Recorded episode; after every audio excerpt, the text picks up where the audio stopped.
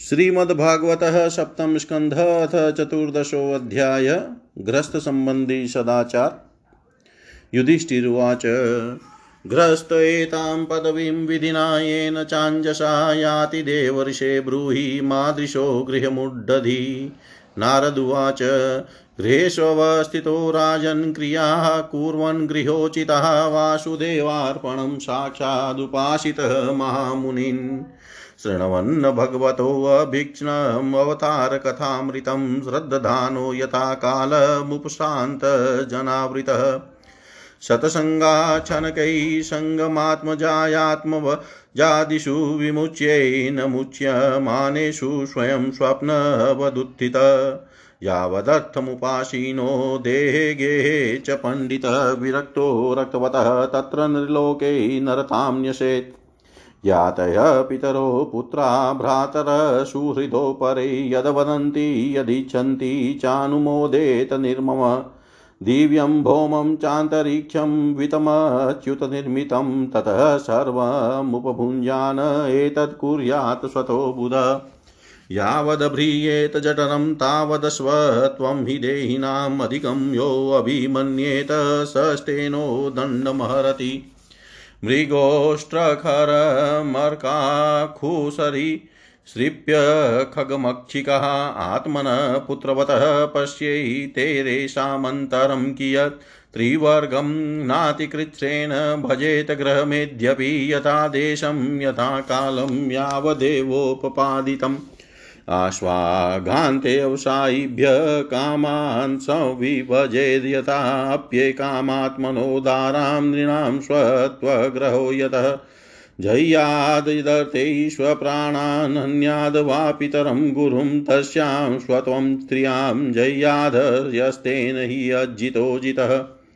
Creamy विङ्भस्मनिष्टान्तम् क्वेदं तुच्छं कलेवरं क्व तदीयरति भार्यां क्वयामात्मानभस्यति। सिद्धे यज्ञावशिष्टार्थे कल्पयेद वृत्तिमात्मनः शेषे स्वत्वं त्यज प्राज्ञः पदवीं महतामियात्। देवान् ऋषीन् नृभूतानि पितॄनात्मान् मन्वहं स्ववृत्त्या गतवितेन येत पुरुषं पृथक्। यत्मनो अधिकाराध्या सर्वास्युयज्ञसम्पद वैतानिकेन विधिनाग्निहोत्रादिना यजेत्।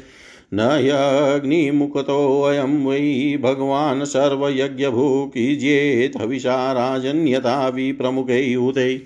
तस्माद् ब्राह्मणदेवेषु मत्र्यादिषु यथारथ तैस्तैः कामेर्यजस्वेनं क्षेत्रज्ञं ब्राह्मणाननु कुर्यादापरपक्षीयं माशी प्रोष्ठप्रदे द्विजः। श्राद्धं पित्रोर्यथावितं तद्वन्धूनां च वित्तवान्। अयने विशुवै कुर्याद् व्यतिपाते दिनक्षये चन्द्रादित्योपरागे च द्वादशी श्रवणेषु च। तृतीयायां शुक्लपक्षे नवम्यामथ कार्तिके चतुश्री स्वप्यष्टकाशु हेमन्ते शिशिरे तथा माघे च सिप्तस माघे च सिप्तसप्तम्यां मगाराकाशमागमे राकया चानुमात्या वा मासक्षाणि युतान्यपि। द्वादश्याम् अनुराधा शास्त्रवणस्त्रिय उत्तराति श्रीष्वेकादशी वासु जन्मक्षश्रोणयोगयुक। सत एते श्रेयस काला नृणां श्रेयो विवर्धना कुर्यात् सर्वात्मनेतेषु श्रेयो अमोघं तदायुध युष।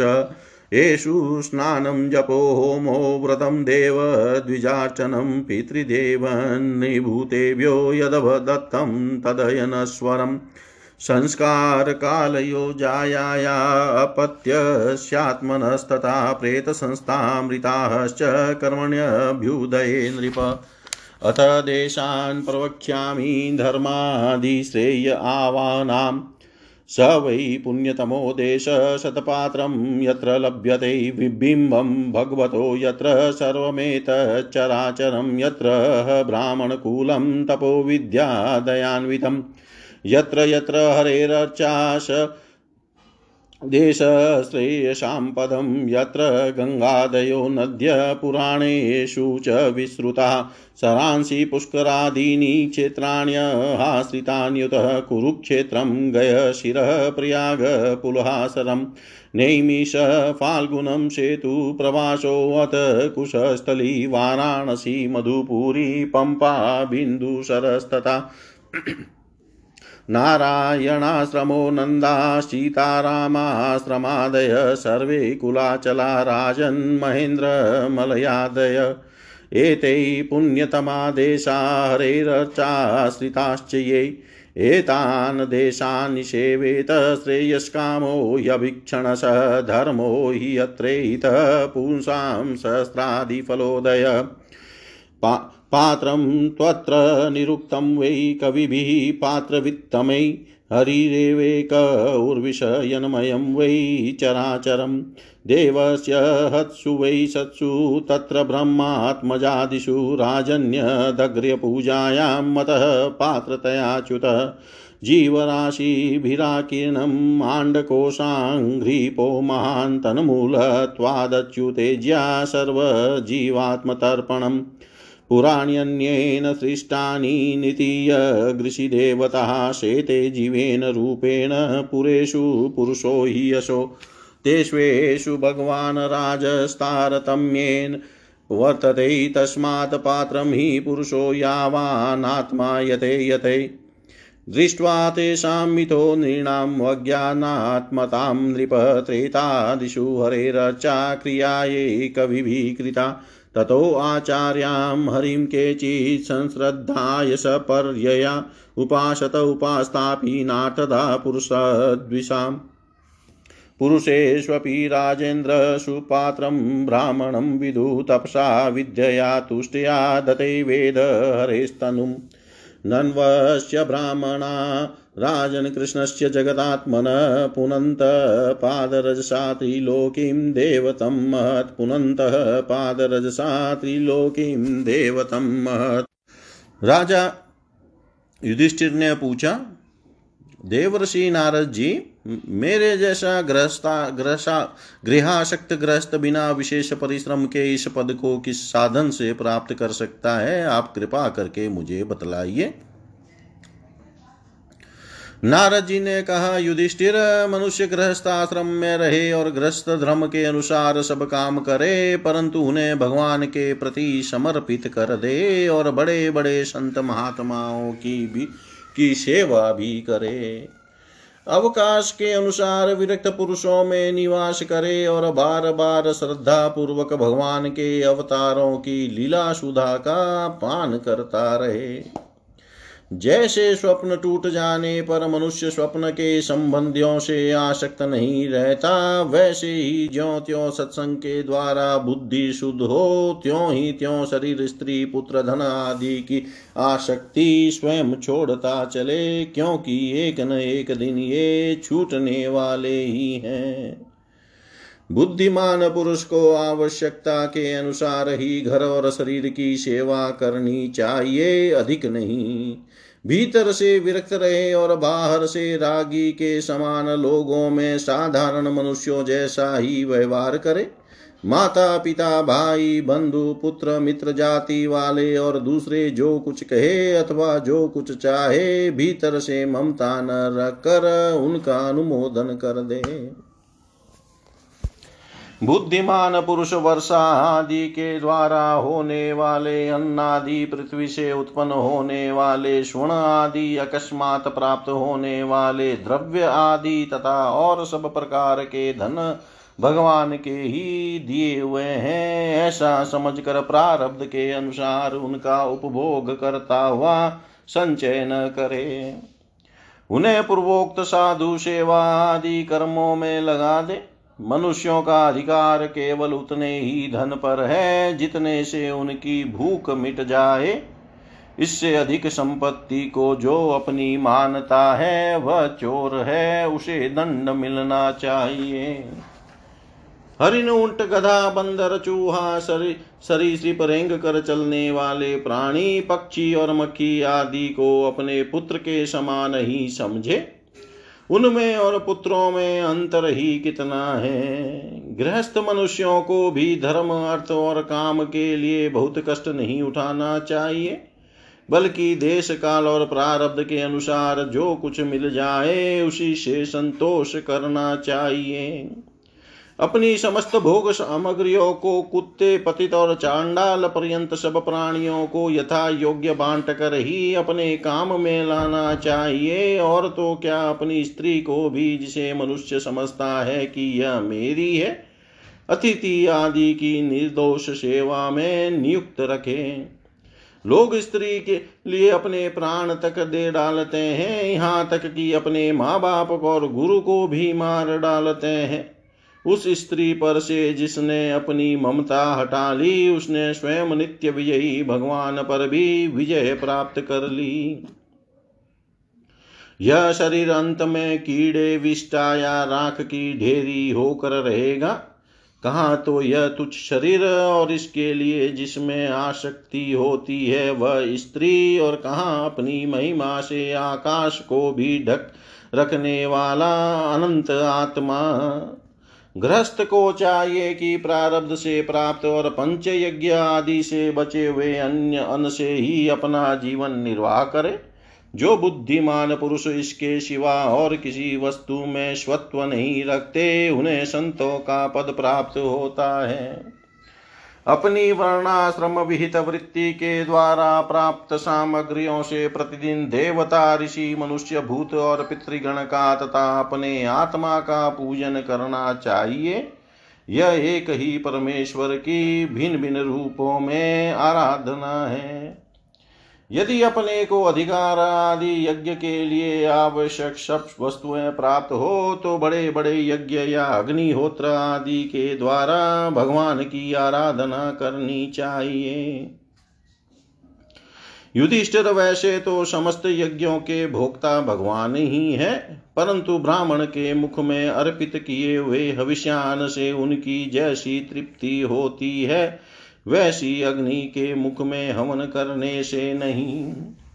इसलिए ब्राह्मण देवता, मनुष्य आदि सभी प्राणियों में यथा योग्य उनके उपयुक्त सामग्रियों के द्वारा सबके हृदय में अंतर्यामी रूप से विराजमान भगवान की पूजा करनी चाहिए। इनमें प्रधानता ब्राह्मणों की है। धनी द्विज को अपने धन के अनुसार आश्विन मास के कृष्ण पक्ष में अपने माता पिता तथा उनके बंधुओं, पितामह, मातामह आदि का भी महालय श्राद्ध करना चाहिए। इसके सिवा अयन, कर्क एवं मकर की संक्रांति, विषु, तुला और मेष की संक्रांति, व्यतिपात दिन, क्षय, चंद्र ग्रहण या सूर्य ग्रहण के समय, द्वादशी के दिन, श्रवण, घनिष्ठा और अनुराधा नक्षत्रों में वैशाख शुक्ला तृतीया, अक्षय तृतीया, कार्तिक शुक्ला नवमी, अक्षय नवमी, अगहन, पोष, माघ और फाल्गुन, इन चार महीनों की कृष्णाष्टमी, माघ शुक्ला सप्तमी, माघ की मघा नक्षत्र से युक्त पूर्णिमा और प्रत्येक महीने की वह पूर्णिमा जो अपने मास नक्षत्र चित्रा, विशाखा, ज्येष्ठा आदि से युक्त हो, चाहे चंद्रमा पूर्ण हो या अपूर्ण, द्वादशी तिथि का अनुराधा, श्रवण, उत्तर फागुणी, उत्तराषाढ़ा और उत्तर भाद्रपदा के साथ योग, एकादशी तिथि का तीनों उत्तरा नक्षत्रों से योग अथवा जन्म नक्षत्र या श्रवण नक्षत्र से योग, ये सारे समय पितृगणों का श्राद्ध करने योग्य एवं श्रेष्ठ है। ये योग केवल श्राद्ध के लिए ही नहीं, सभी पुण्य कर्मों के लिए उपयोगी हैं। ये कल्याण की साधना के उपयुक्त और शुभ की अभिवृद्धि करने वाले हैं। इन अवसरों पर अपनी पूरी शक्ति लगाकर शुभ कर्म करने चाहिए, इसी में जीवन की सफलता है। इन शुभ संयोगों में जो स्नान, जप, होम, व्रत तथा देवताओं और ब्राह्मणों की पूजा की जाती है अथवा जो कुछ देवता, पितर, मनुष्य एवं प्राणियों को समर्पित किया जाता है, उसका फल अक्षय होता है।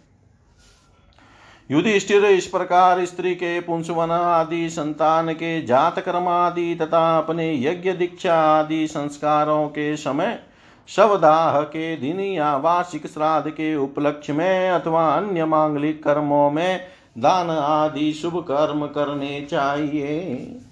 युधिष्ठिर अब मैं उन स्थानों का वर्णन करता हूँ जो धर्म आदि श्रेय की प्राप्ति करने कराने वाले हैं। सबसे पवित्र देश वह है जिसमें सत्पात्र मिलते हो, जिनमें यह सारा चर और अचर जगत स्थित है। उस उन भगवान की प्रतिमा जिस देश में हो जहाँ तप विद्या एवं दया आदि गुणों से युक्त ब्राह्मणों के परिवार निवास करते हो तथा जहाँ जहाँ भगवान की पूजा होती हो और पुराणों में प्रसिद्ध गंगा आदि नदियाँ हो, वे सभी स्थान परम कल्याणकारी हैं। पुष्कर आदि सरोवर सिद्ध पुरुषों के द्वारा सेवित क्षेत्र, कुरुक्षेत्र, गया, प्रयाग, पुलहाश्रम, सालग्राम क्षेत्र, नैमिषारण्य, फाल्गुन क्षेत्र, सेतु बंध, प्रभास, द्वारका, काशी, मथुरा, पंपासर, बिंदु सरोवर, बद्रिकाश्रम, अलकनंदा, भगवान सीताराम जी के आश्रम, अयोध्या, चित्रकूट आदि महेंद्र और मलय आदि समस्त कुल पर्वत और जहाँ जहाँ भगवान के अर्चा अवतार हैं, वे सब के सब देश अत्यंत पवित्र हैं। कल्याणकामी पुरुष को बार बार इन देशों का सेवन करना चाहिए। इन स्थानों पर जो पुण्य कर्म किए जाते हैं, मनुष्यों को उनका हजार गुणा फल मिलता है। युधिष्ठिर पात्र निर्णय के प्रसंग में पात्र के गुणों को जानने वाले विवेकी पुरुषों ने एकमात्र भगवान को ही सत्पात्र बतलाया है। यह चराचर जगत उन्हीं का स्वरूप है। अभी तुम्हारे इसी यज्ञ की बात है। देवता, ऋषि, सिद्ध और सनकादिकों के रहने पर भी अग्र पूजा के लिए भगवान श्री कृष्ण को ही पात्र समझा गया। असंख्य जीवों से भरपूर इस ब्रह्मांड रूप महावृक्ष के एकमात्र मूल भगवान श्री कृष्ण ही है, इसलिए उनकी पूजा से समस्त जीवों की आत्मा तृप्त हो जाती है। उन्होंने मनुष्य, पशु, पक्षी, ऋषि और देवता आदि के शरीर रूप पूरों की रचना की है तथा वे ही इन पूरों में जीव रूप से शयन भी करते हैं, इसी से उनका एक नाम पुरुष भी है। युधिष्ठिर एक रस रहते हुए भी भगवान इन मनुष्य आदि शरीरों में उनकी विभिन्नता के कारण न्यूनाधिक रूप से प्रकाशमान है, इसलिए पशु, पक्षी आदि शरीरों की अपेक्षा मनुष्य ही श्रेष्ठ पात्र है। और मनुष्यों में भी जिसमें भगवान का अंश और तपयोग आदि जितना ही अधिक पाया जाता है, वह उतना ही श्रेष्ठ है। युधिष्ठिर त्रेता आदि युगों में जब विद्वानों ने देखा कि मनुष्य परस्पर एक दूसरे का अपमान आदि करते हैं, तब उन लोगों ने उपासना की सिद्धि के लिए भगवान की प्रतिमा की प्रतिष्ठा की। तभी से कितने ही लोग बड़ी श्रद्धा और सामग्री से प्रतिमा में ही भगवान की पूजा करते हैं, परंतु जो मनुष्य से द्वेष करते हैं उन्हें प्रतिमा की उपासना करने पर भी सिद्धि नहीं मिल सकती। युधिष्ठिर मनुष्यों में भी ब्राह्मण विशेष सुपात्र माना गया है, क्योंकि वह अपनी तपस्या, विद्या और संतोष आदि गुणों से भगवान के वेद रूप शरीर को धारण करता है। महाराज, हमारी और तुम्हारी तो बात ही क्या, ये जो सर्वात्मा भगवान श्री कृष्ण हैं उनके भी इष्ट देव ब्राह्मण ही हैं, क्योंकि उनके चरणों की धूल से तीनों लोक पवित्र होते रहते हैं। इति श्रीमद्भागवते महापुराणे पारमहंस्यां संहितायां सप्तम स्कंदे सदाचार निर्णयो नाम चतुर्दशोऽध्याय। सर्वं श्री शाम सदाशिवार्पणमस्तु। ओम विष्णवे नमः। ओम विष्णवे नमः। ओम विष्णवे नमः।